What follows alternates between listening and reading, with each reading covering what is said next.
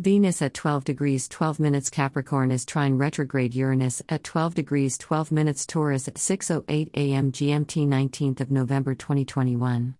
Making a break with convention could be just what you need to gain control over what can be done to improve your finances or love life.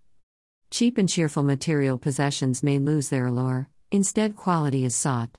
If you want to save money for the future to feather your nest, or to have a resource of money to rely on if the unexpected happens, now is the time to start. Looking at what you gain from relationships can be used to see what the advantages are and what can be done to stir up some excitement if boredom has set in.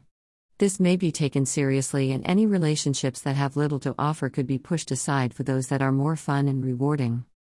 Copyright Sarah Cochran 2021.